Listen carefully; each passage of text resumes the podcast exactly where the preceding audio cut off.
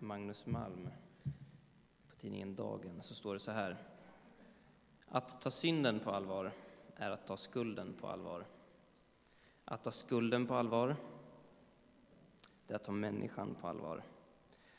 Det är som att resa henne ur den offerroll som krymper henne till en produkt av omständigheter utanför henne själv.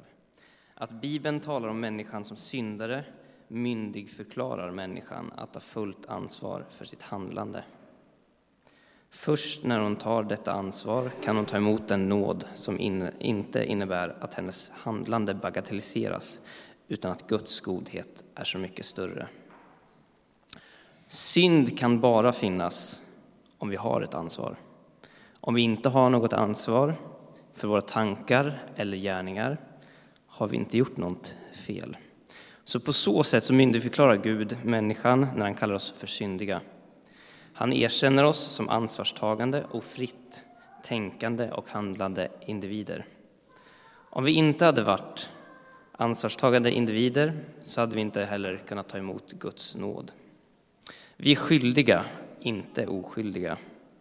Malm, han tog också upp MeToo-kampanjen i artikeln. Och det är ett tecken på att folk fortfarande syndar. Den kampanjen visar att vi fortfarande inser att allt vi gör inte är gott. Även om vi alla syndat på olika sätt. Jag gillar spännande filmer och tv-serier. Många av dem har temat att det är människan mot staten, eller snarare staten mot människan. Jag skulle kunna nämna många filmer och tv-serier som har det här temat, men jag tror att många av er känner igen det utan att jag nämner sånt. Och ni som inte ser så mycket filmer och tv-serier har säkert läst någon bok med något liknande tema. Huvudpersonen, oftast en man, har antingen gjort eller sagt något som den rådande makten inte tycker om, eller så känner han till någonting väldigt viktigt och hemligt om en makthavande person som gör att personen nu har hamnat i någon slags konflikt. Han behöver fly. Och ganska snabbt så uppfattar och inser den här huvudpersonen att han måste slänga sin mobil och dator eftersom han blir spårad. Han kan inte vända sig till polisen eftersom polisen är korrupt.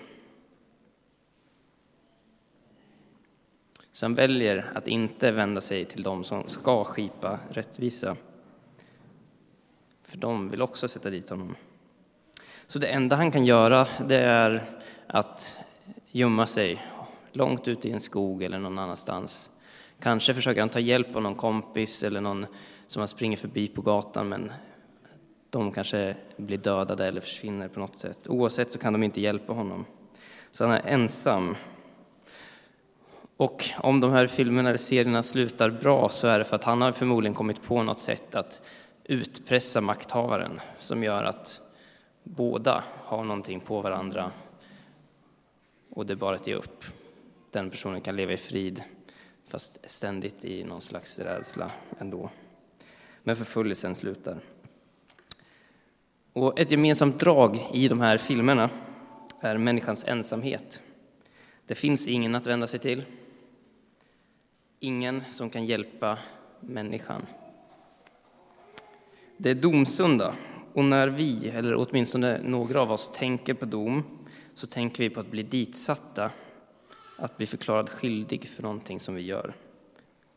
Eller kanske något som vi inte har gjort men borde ha gjort. Och vi är ju skyldiga, vilket jag tänker att Magnus Malms text och det jag har sagt också tyder på. Vad obehagligt det då kan kännas att bli dömd. I Psaltaren, i psalm 7, så har David skrivit en klagosång till Herren. Han har hamnat i konflikt med en benjaminit och sitter inte längre säker på tronen. Han börjar med att säga till Gud: om jag handlat fel, må då fienden hinna upp mig och trampa mig till marken. Och så fortsätter han med: fäll domen över mig, Herre. Jag är rättfärdig utan skuld. Gör slut på de ondas anslag Låt den som har rätt stå fast, till han som prövar hjärtan och njurar, han är en rättfärdig Gud. Gud håller min skuld, de redbara räddar han. Gud är en rättvis domare, en Gud som alltid kan vredgas. Och så avslutar David med: jag vill tacka Herren för hans rättvisa dom och lovsjunga Herrens, den högstes, namn.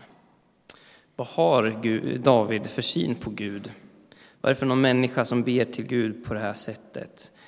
Att fienden, om han är skyldig, ska hinna upp honom och trampa ner honom till marken.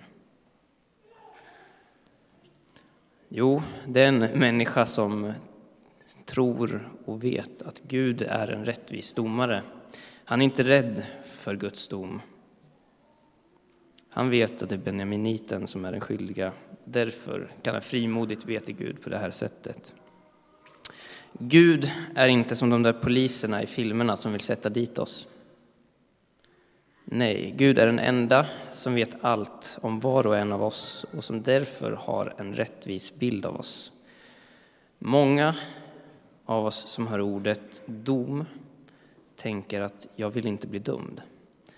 Men det finns två sidor av att dömas.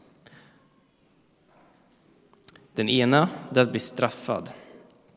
Och den andra sidan är att bli benådad, att bli frikänd. Så om vi inte blir dömda så kan vi inte heller bli frikända. Om vi erkänner vår synd och ställer oss inför den rättfärdiga domare som Gud är, så blir vi förlåtna våra synder och blir frisläppta. Vi blir benådade, trots allt vi gjort. Gud vill släppa dig fri, både från att bli dömd skyldig och från att vara bunden av synd.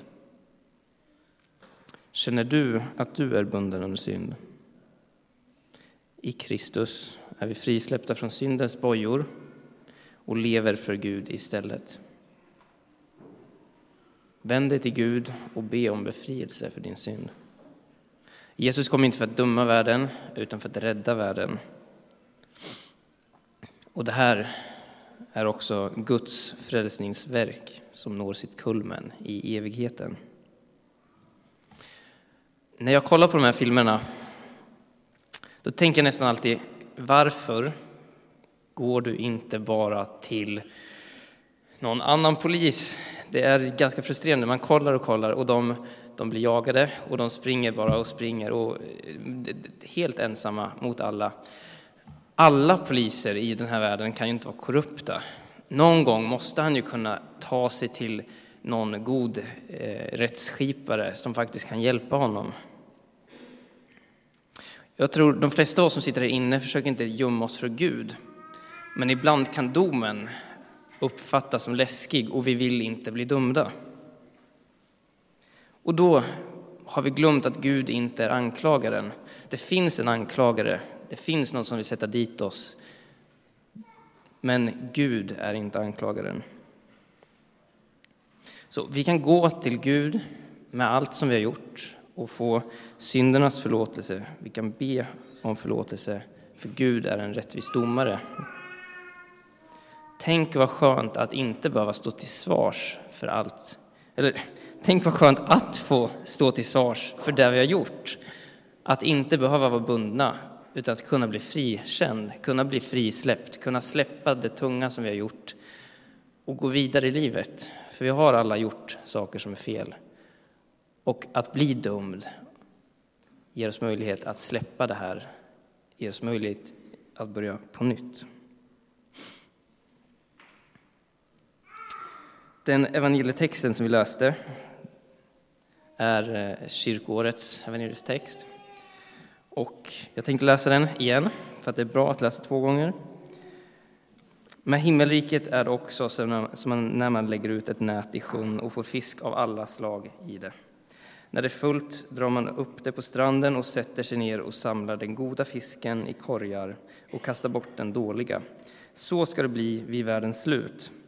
Änglarna ska gå ut och skilja de onda från de rättfärdiga och kasta dem i den brinnande ugnen. Där ska man gråta och skära tänder. Som sagt, när domen kommer så kan du vara befriare. för oss som syndare. För det är genom domen som vi blir frisläppta. Och när änglarna skiljer de onda mellan de rättfärdiga, då har vi som bekänner oss synder och bekänner oss till Kristus blivit rättfärdiggjorda. Men vad innebär det att lägga ut nätet i sjön? Jo, att förkunna evangeliet, budskapet om Jesus, det är vad det innebär. Vi människor är fiskarna. Sjön är världen och Gud är den som till slut drar upp nätet när det är fullt. Och i Magnus Malms mest kända bok Vägvisare så försöker han reda ut vad begreppet kallelse är. Och han skriver så här om när Jesus kallar på Petrus för första gången. Detta är kallelsen. Den Gud som ingenting behöver älskar så sin skapelse att han bokstavligen går rakt fram till henne och kallar henne till sig. Inte ett ord sägs om att kallelsen innebär några heroiska insatser eller några insatser från Petrus sida överhuvudtaget. Den enda insats det innebär är hans liv. Och Jesu kallelse gäller detta enkla: följ mig. Nu är det inte längre vad Petrus gör som är det viktiga, utan vem han följer, Jesus. Några rader senare skriver Magnus Malm: den Gud som redan är en evig gemenskap kallar den syndfulla människan till sig och säger välkommen hem. Det här, det är Guds främsta längtan för ditt och mitt liv. Att du känner, älskar och längtar efter honom som har kallat på dig. Att du är och vill vara i Guds närhet, alltså att du följer Jesus. Och det är in i det nätet som Jesus vill få in oss, in i gemenskapen med honom. Och det här, det är Guds ovillkorliga kärlek till oss. Han kallar den syndfulla människan in i gemenskap till honom. Om det här är Guds främsta längtan till människan, vad är då Guds främsta längtan till församlingen? Många före mig har uttryckt att församlingens främsta uppgift är mission. Men det går inte riktigt att kalla mission för en uppgift. Den tyska teologen Emil Brunner sa att kyrkan lever av mission som elden av att brinna. Kyrkan lever av mission som elden av att brinna. Hade han menat att mission är nödvändigt för kyrkans överlevnad, då hade han sagt att kyrkan lever av mission som elden av vedträ. Men det är inte det han säger, utan det han menar är att mission är vad kyrkan är och kyrkan är mission. Han skiljer inte på dem. Vi missionerar inte för att hålla kyrkan vid liv. Det är inte ett uppdrag, det är inte en verksamhet, utan vad kyrka är.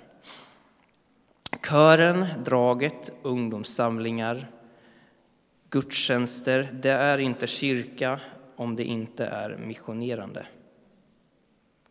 Om vi tror att alfakurserna i kyrkan och kafébussen är vår missionerande verksamhet, då är inte de andra kyrka längre.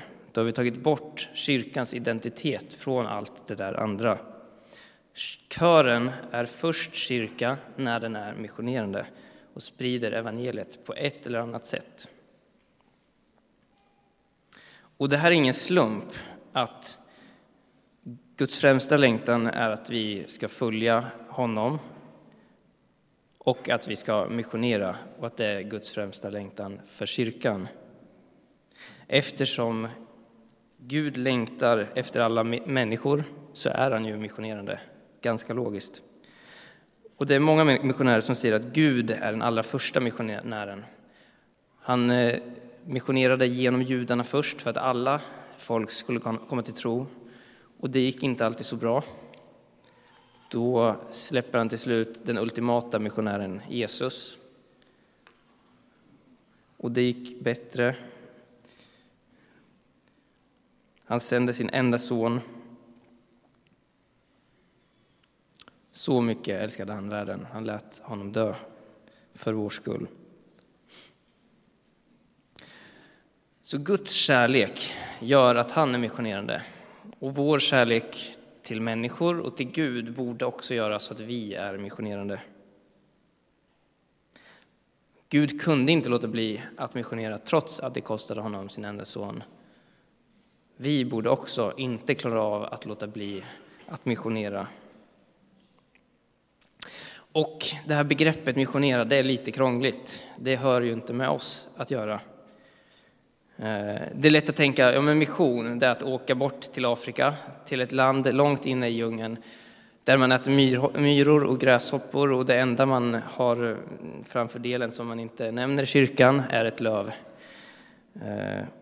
Så låt oss prata om evangelisation istället. Det är ett begrepp som vi kan förstå, eller hur? Att evangelisera, att dela evangeliet, att sprida budskapet om Jesus bara. Det är lättare tror jag. Och då är frågan, är evangelisation verkligen för mig? Gäller det inte bara de som är utvalda? Och jag vet inte om man får säga så här, men jag säger det ändå. Det är en myt. En av kyrkans största myter. Alla som följer Jesus är kallade att berätta om honom. Alla har inte uppgiften att missionera och åka till andra länder. Alla behöver inte predika budskapet i djungeln. Och alla behöver inte heller gå ut på gatan. Men att dela det glada budskapet för vänner, familj. Att dela med sig till några, åtminstone. Det vi alla kallade till.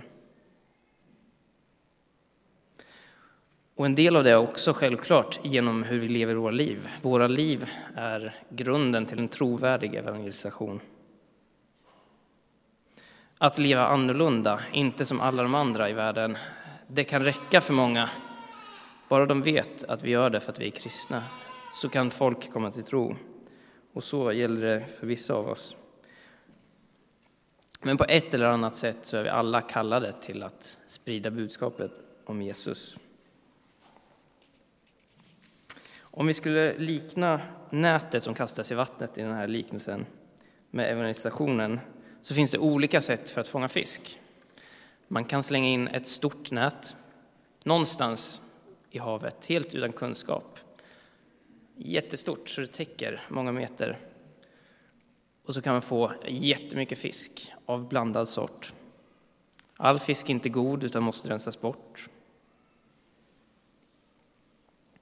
Genom att utmana sig själv och träna sig på att berätta mer frimodigt om Jesus för många människor så är det som att slänga ut ett stort nät.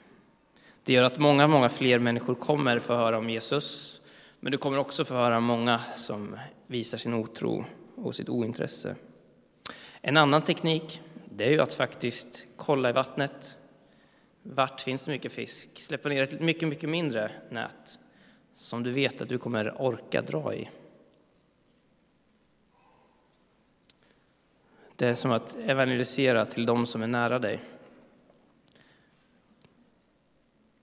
Då kanske man känner att man inte måste gå ut lika långt från sin bekvämlighetszon. Och det är lättare att vara frimodig. Alla kan missionera. Frågan är inte om du ska missionera, utan hur. Hur kan du berätta om Jesus? Finns det någon du känner som inte känner till Jesus och den nåd som hans död innebär för oss? Någon som inte känner till den nådefulla handling som har räddat oss till gemenskap med honom och till gemenskap med honom i evighet.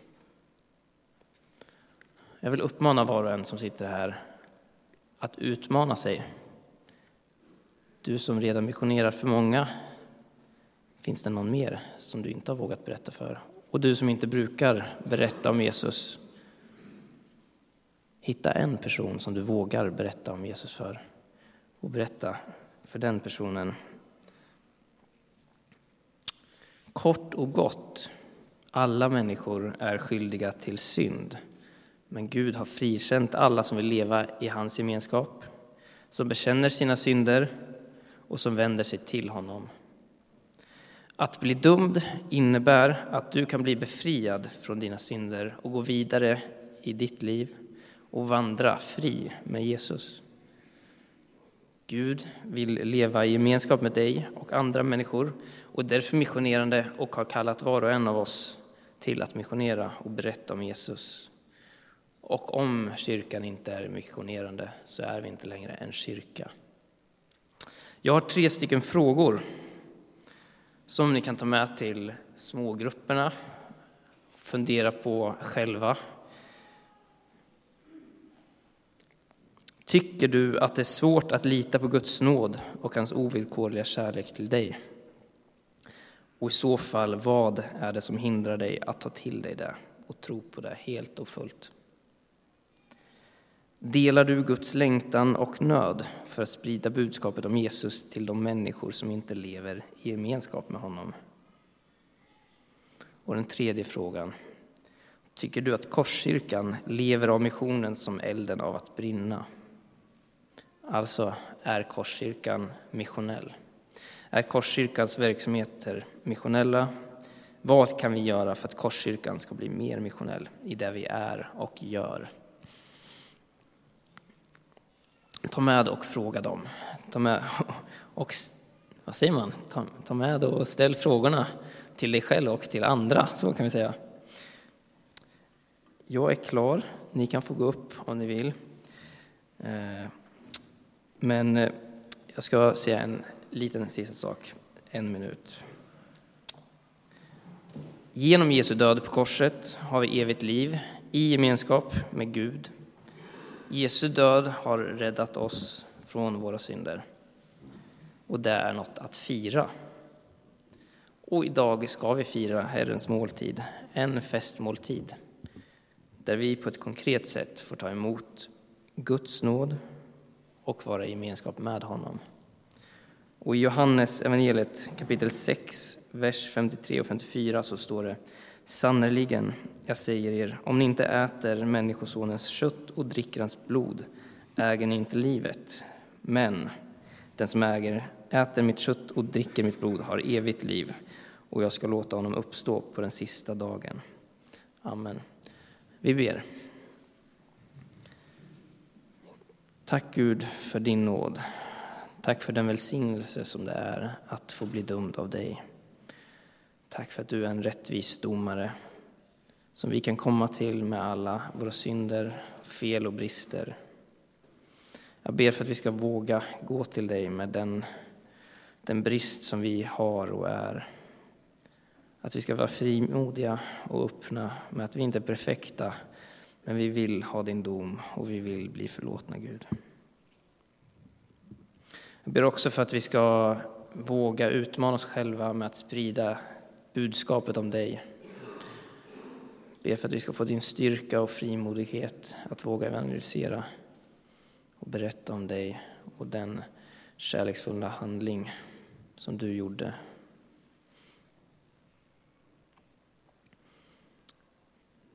Vi ber också för att korskyrkan ska vara missionell, som elden är eld av att brinna. Tack för att du är med oss och aldrig överger oss. Amen.